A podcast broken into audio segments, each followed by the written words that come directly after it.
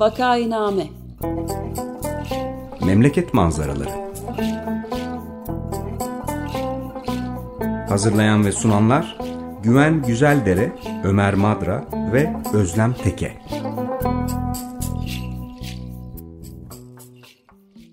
Günaydın, Vakainame'ye hoş geldiniz. Burası Açık Radyo 95 FM. Vakainame'yi Ömer Madra, Özlem Teke ve ben Güven Güzeldere birlikte hazırlayıp sunuyoruz. Bugün konuğumuz şair, yazar ve düşünür Hilmi Yavuz. Hoş geldiniz Hilmi Bey. Hoş bulduk Güven Bey. Merhabalar Hilmi, hoş geldin. Merhaba Ömer, hoş bulduk. Teşekkür ederim. Merhabalar, konuğumuz Hilmi Yavuz, İstanbul Üniversitesi Hukuk Fakültesi'nde okudu. Bir süre gazetecilik yaptı. BBC Radyo Türkçe bölümünde çalışırken Londra Üniversitesi'nde felsefe bölümünden mezun oldu. Cumhuriyet ve Milliyet gibi bazı dergi ve gazetelerde Ali Hikmet Mahlası ile inceleme, eleştiri ve deneme yazıları yazdı. Mimar Sinan Üniversitesi, İstanbul Teknik Üniversitesi, Boğaziçi Üniversitelerinde öğretim görevlisi olarak çalışmıştır. İlk şiirleri lisede edebiyat öğretmeni olan Behçet Necatigil yönetiminde çıkan Dönüm dergisinde yayınlandı. Başta şiir olmak üzere farklı edebi türlerde eserleri bulunmaktadır ve eserleriyle çok sayıda ödül almıştır. Hoş geldiniz. Hoş bulduk Özlem Hanım. Şimdi Hilmi Bey sizin yazdığınız kitapları tek tek saymaya kalksak programın sonuna geliriz. Dolayısıyla öyle bir şeye yeltenmeyeceğim. E, fakat ben mesela ilk soruyu e, şiir ve felsefe ilişkisinden e, yola çıkarak sormak istiyorum. Ta üniversitede öğrenci olduğum zamanlardan hatırladığım sizin bir şiirinizde sevdiğim bir dize vardı. E, bakmak uzaklara dokunmaktır diye. Evet. E, ben algı meselesiyle de e, meselesini de hep merak ettiğim için ta o zamandan beri bu e, yani hem hoşuma giden bir diziydi hem de beni düşündüren bir şeydi. Gerçekten e, uzaklara dokunmak, e, bakmak gibi bir şey mi ya da bakmak yerine görmek mi demeli, her aradaki fark nedir filan diye. Şimdi bu açıdan e, yaklaşırsak siz sizin bir şair e, ve düşünür e, kimliğiniz var bir de felsefeci kimliğiniz var. Bu ikisi birbirini etkilemiş olsa gerektir evet. kariyeriniz boyunca. E, belki ilk sorun bu olsun. Daha sonra da daha genel anlamda şiirle felsefenin ilişkisi üstüne de bir şey sormak istiyorum ama bu şair kimliğinizle felsefeci kimliğinizin etkileşimi e, oldu mu ve ne şekilde oldu? Ee, evet Güven Bey oldu. Ee, yani önce tabii şiirle başladım. Ee, felsefe e, eğitimi görmem çok daha sonradır. Dolayısıyla e, şiirimin bu anlamda e, bir öncülüğü var, bir önceliği var daha doğrusu. E, felsefe okuduktan sonra aslında e, bir anlamda hem e, bizim e, felsefe ve e, ya daha doğrusu düşünce geleneğimizle şiir geleneğimiz arasında bir ilişki olup olmadığını çünkü bu biliyorsun biliyorsunuz Platon'dan sonra zaten şiirsel söylemle e, felsefi söylemin yolları ayrılmıştır ama sizin de çok iyi bildiğiniz gibi presokratiklerde yani işte e, Herakleitos'ta olsun Parmenides'te olsun ağırlıklı olarak e, felsefi düşünceler, felsefi argümanlar tamamen şiirsel e, dile getirişlerde ortaya konulmuştur. Daha doğrusu metaforlarla ortaya konulmuştur. E, ilk kez Platon'la birlikte yani Sokrates'le birlikte böyle iki e, söylemin arasına bir e, kesikliğin girdiğini, bir e, e, yarığın değişerinde ise girdiğini görüyoruz. Bu yarığın aslında ben e, tamamen Batı'nın entelektüel tarihine özgün bir e, kopma, bir yarık olduğunu düşünüyorum. Bizde ise yani bizim e, Türk İslam toplumu diyelim isterseniz ya da Müslüman toplumlarda böyle bir kopma, böyle bir yarılma, e, Spaltung söz konusu olmamıştır. Yok böyle bir şey. Dolayısıyla e, bizim insanımızın bütün e, e, insanlık durumlarını öyle söyleyeyim. Yani gerek mental gerek bedensel her şey, bütün insanlık durumlarını tamamen daha başlangıcından itibaren şiirle dile getirmiş olduğunu müşahede ettim, gördüm. Aslında bu tabii e, çok şey bir şey değil yani herkesin malumu olan bir şey ama bu benim özellikle bilinçli olarak kavradığım bir durum. E, baktım yani o zaman madem ki böyle bir şey var, madem ki bizim insanımız bütün insanlık durumlarını, bu arada e, bu insanlık durumlarından birinin e, felsefi bir düşünce biçimi olmasının da elbette e, payı var diye düşünüyorum. Dolayısıyla yani acaba bizim şiirimizde böyle bir şey var mı? Yani e, böyle bir kopma, bir yarık olmadığına göre şiirsel söylemle e, felsefi söylem arasında böyle bir kopma olmadığına göre o zaman belki bizim şiirimizde felsefi düşünceyi bulabiliriz. Madem ki böyle bir kopma yok o zaman biz şiirimizde felsefi düşünceyi aramalıyız diyor diye düşündüm. Fakat e, meseleye e, aslında biraz da değişerindeyse oryantalist bir bakışla bakanlar felsefenin e, ideal formunun ideal formunun neredeyse Platon'un idealleri gibi e, yeryüzünde gerçekleşmiş e, örneğinin Batı felsefesi formu diyelim. Batı'da felsefenin nasıl yapıldığı biçimde yapılmış olmasını öne çıkarmışlardır. Yani felsefe Batı'da nasıl yapılıyorsa sanki bir felsefe değişerindeyse bir felsefe ideası varmış da Batı felsefe geleneği o ideaya uygun e, bir e, ideal yapı olarak gerçekleşmiştir falan gibi. Bu, bu oldukça şey e, bana sorarsanız çok e, yani oryantalist dedim bir anlamda. E, öyle. E, bunun acaba başka şeyleri var mı? Başka imkanları var mı? Yani e, Batı e, medeniyeti kendine özgü bir felsefi söylem, felsefenin nasıl yapılması gerektiğine ilişkin bir praksis üretmiştir. Tamam. Ama bir başka medeniyet, bir başka medeniyet acaba e, bu Batı'nın ürettiği kendine özgü felsefe yapma biçiminden, bu formdan daha başka bir form üretebilir mi? Bu niye şiir olmasın diye düşündüm. Yani ben tabii bu anlamda bir felsefe ideası olmadığına ve Batı felsefesinin e, e, hayata geçiriliş biçiminin tek, tekil bir felsefe yapma biçimi olmadığına inanıyorum. Bu böyle bir düşüncem var benim. Dolayısıyla e, bu alanda ben özellikle e, felsefe öğrenimimden sonra özellikle bizim düşüncemize, bizim düşünce tarihimize de e, yönelerek e, böyle bir takım imkanların olup olmayacağını düşündüm. E, ve sonunda e, pekala metaforlarla e, hakikate yani eğer felsefe e, hakikate varmak gibi e, bir ereği içeriyorsa e, hakikatle birebir bir ilişki varsa, ilişkisi varsa felsefenin e, metaforlarla acaba böyle bir şeyin mümkün olup olmayacağını düşün. Ama benden önce bunu düşünen birisinin olduğunu sonra keşfettim. E, bu da bir batılı. Sizin de çok iyi tanıdığınızı düşündüğüm Richard Rorty. Evet. Rorty, e, Heidegger'in Other Essays diye bir e, mak makaleler e, kitabı var. Orada diyor ki e, hakikate varmanın şimdiye kadar ya empirik ya rasyonel iki yolu olmuştur. Bunlardan biri algı yoludur. Yani işte e, bir şeye bakıyoruz, e, görme algımızla onun evet öyle olduğunu görüyoruz. Bakıyorum şimdi gözümde gözlük var. Evet bu bir gözlüktür diyorum algı yoluyla. Bunu doğruluyorum bu önermeyi. Empirik yoldan. Bir de dedüksiyon yoluyla ya da çıkartma yoluyla, çıkarım yoluyla e, hakikate varmak var. Kendi verdiği örneğinden, Rorty'nin örneğinden yola çıkarak söyleyeyim. Diyor ki e, asla diyor e, cinayet işlediğine inanmadığımız birinin cinayet işlediği e, gibi bir varsayımla karşı karşıya kalırsak polisiye bir takım kanıtlarla ve akıl yürütmelerle, dedüksiyonla siz hakikate varırsınız. Yani dolayısıyla iki şema var diyor. Bir, hakikat konusunda yani Batı entelektüel tarihinin bize e, dayattığı iki e, hakikate e, ulaşma e, yöntemi var. Bunlardan biri e, algı yöntemidir. Bakıyoruz dışarıda yağmur yağıyor diyorum ben bir propozisyon bu. Başımı çeviriyorum pencereden dışarı bakıyorum evet yağmur yağıyor o zaman bu önerme doğru diyorum hakikat. Ya da işte bir e, şeyin e, bir polisiye bakanın e, eldeki kanıtlara dayanarak akıl yürütmeler yoluyla ya da dedüksiyon yoluyla e, hakikate ulaşılması.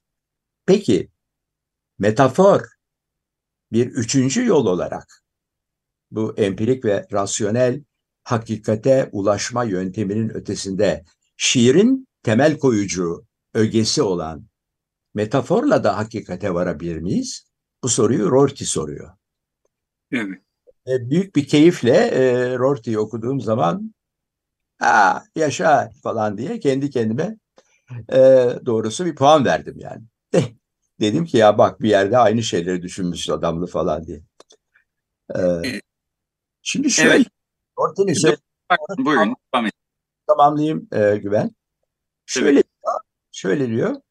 E, şimdi mesela diyor bundan bin yıl önce, e, 1023 yılında birisi çıkıp e, güneş dünyanın çevresinde dönüyordu diye bir şey yazmış olsa bunu o dönem insanı şiir kabul edecekti diyor.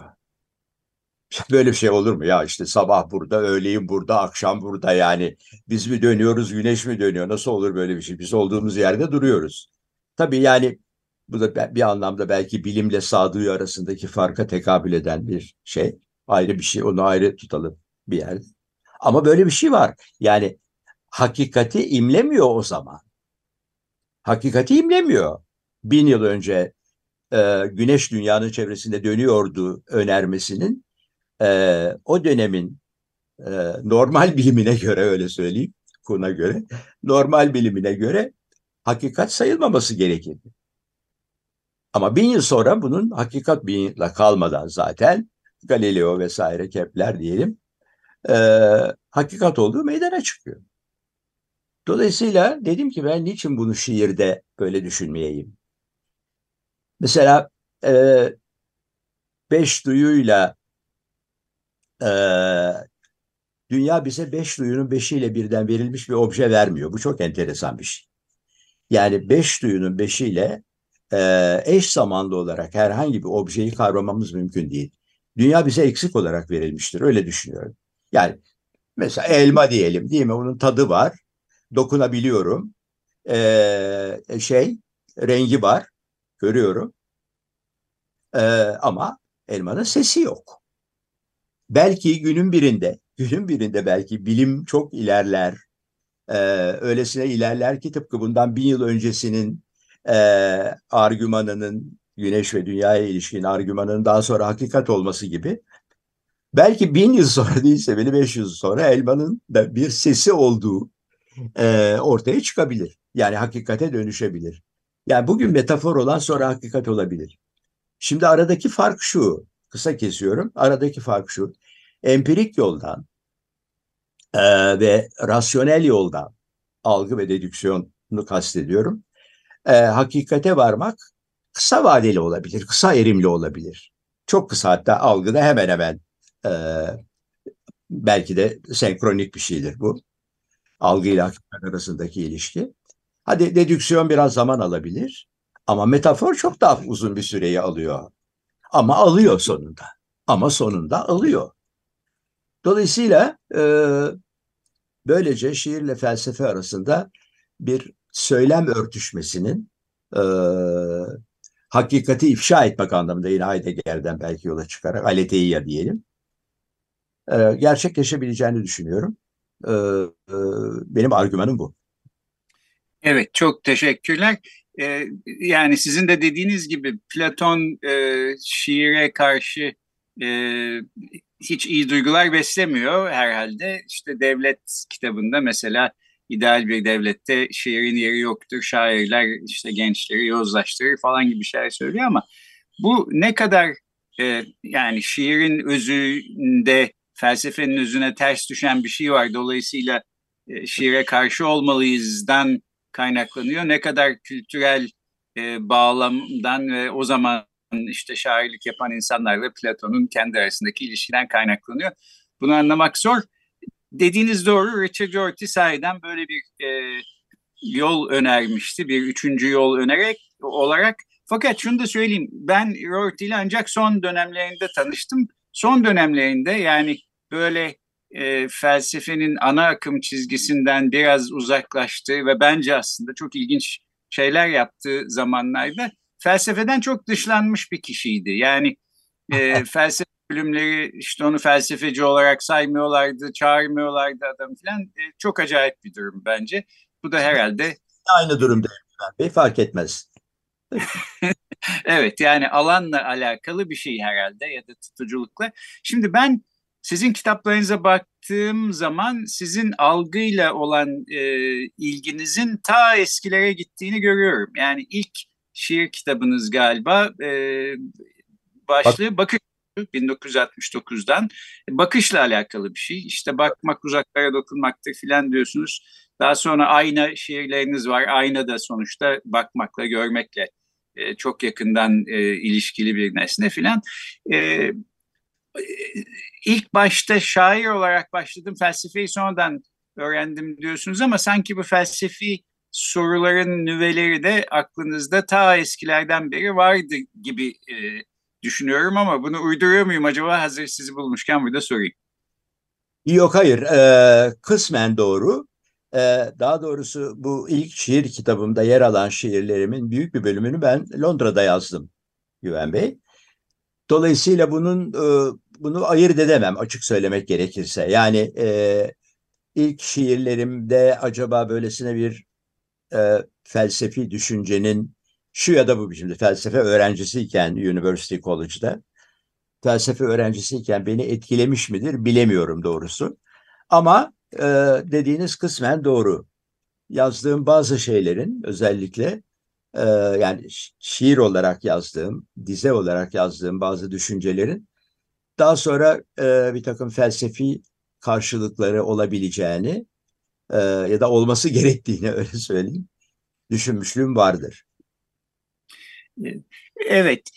Peki biraz da şöyle daha genel anlamda bir soru sorayım. Siz e, Türkiye'deki entelektüel ortamın e, içindesiniz epey 10 e, yıllardır.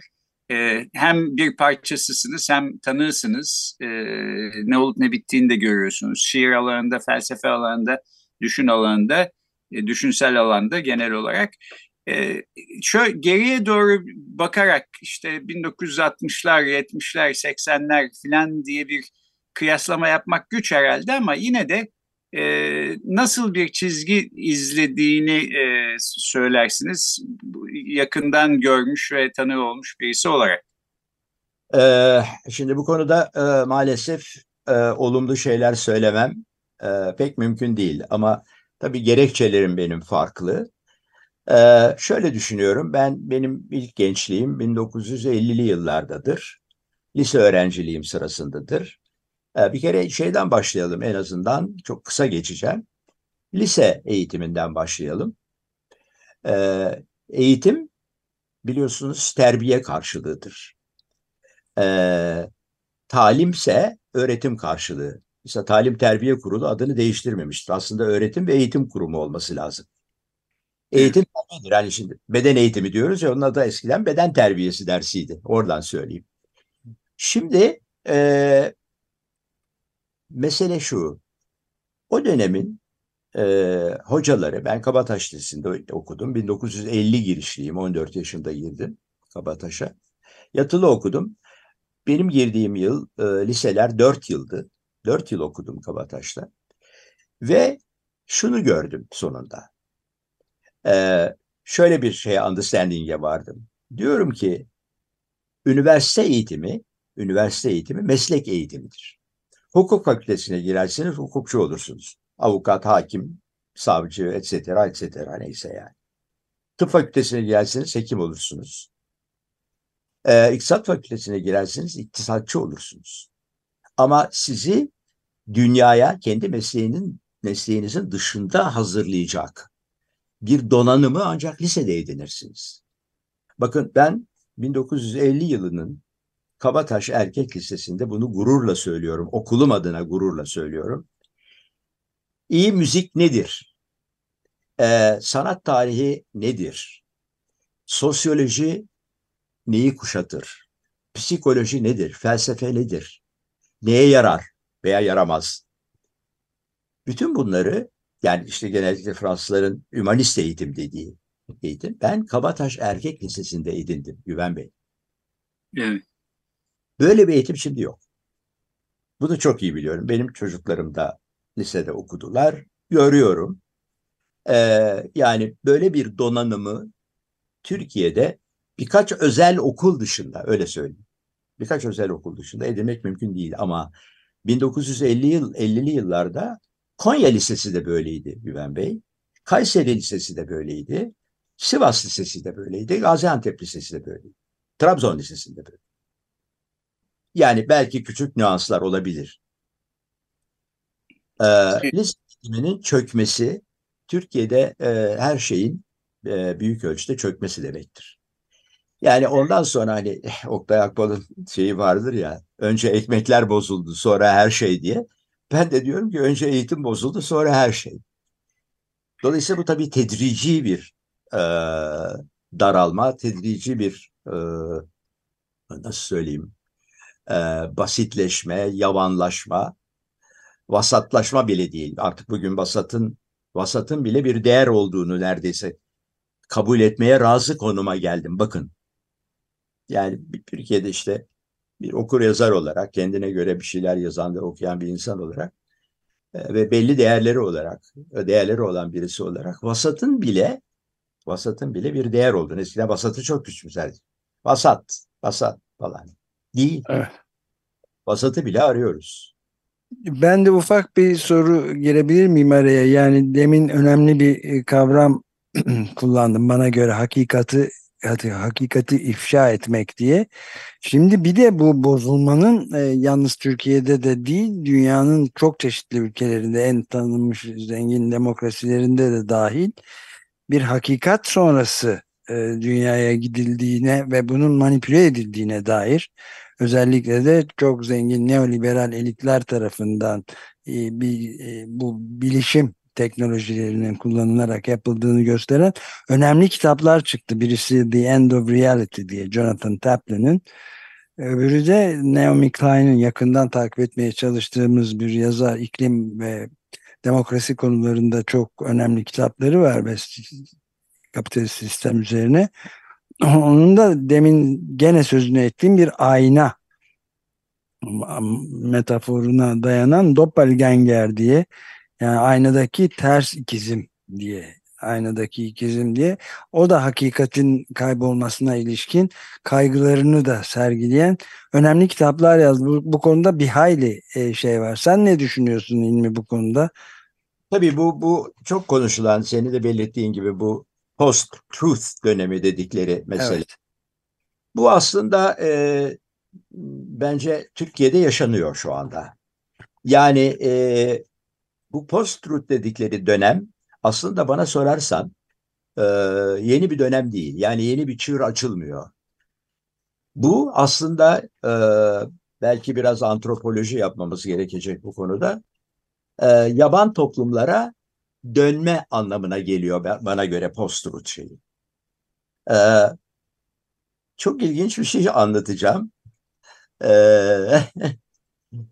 e, bu şimdi vereceğim örnek çok hoş bir örnektir. Onu anlatmamda bir sakınca yok. E, ama bunu genelleştirebilir ve teşmil edebilir ve bugüne taşıyabiliriz. Bugüne taşınabilecek örnekleri de var. Onları zikretmeyeceğim. Adalet Ağoğlu bundan aşağı yukarı 25-30 yıl kadar önce bir roman yayınladı. Romanın adı Gece Hayatımdı. Roman yayınlandı. Remzi Kitap Evi'nden çıktı. Bu romanda Adalet Hanım rüyalarını anlatıyor.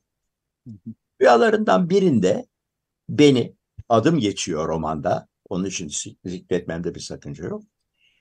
Beni çok tanınmış, çok ünlü bir sinema yıldızı hanımefendiyle birlikte, birlikte sözünün altını çiziyorum, gördüğünü yazıyor. Hatta, evet, bu romanda var, romanda var. Hatta bir süre sonra o sırada ben Esin'le evliyim.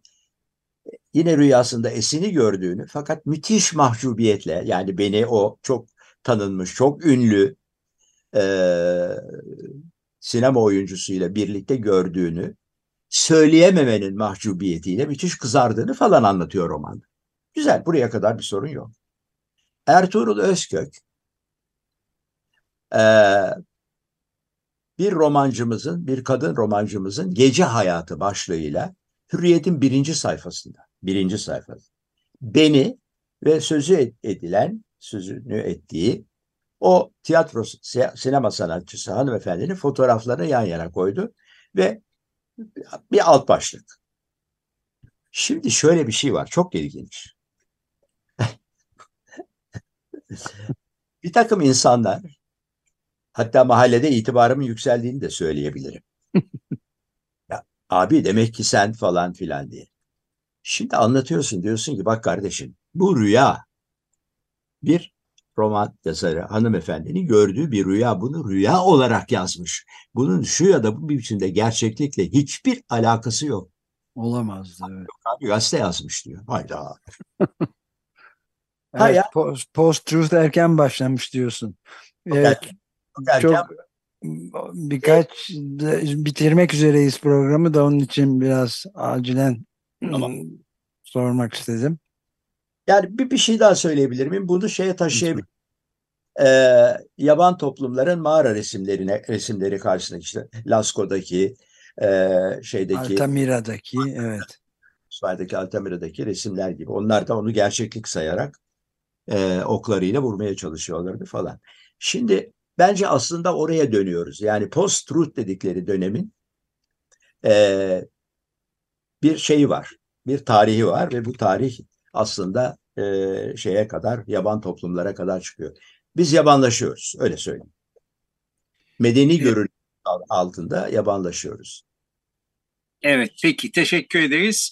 Programın sonuna geldik. Daha aslında tabii konuşacak şeyler e, mutlaka vardı ama e, e, çok sağ olun. Bugün e, konumuz e, şair, yazar ve düşünür Hilmi Yavuz'du. Teşekkür ediyoruz Hilmi Bey.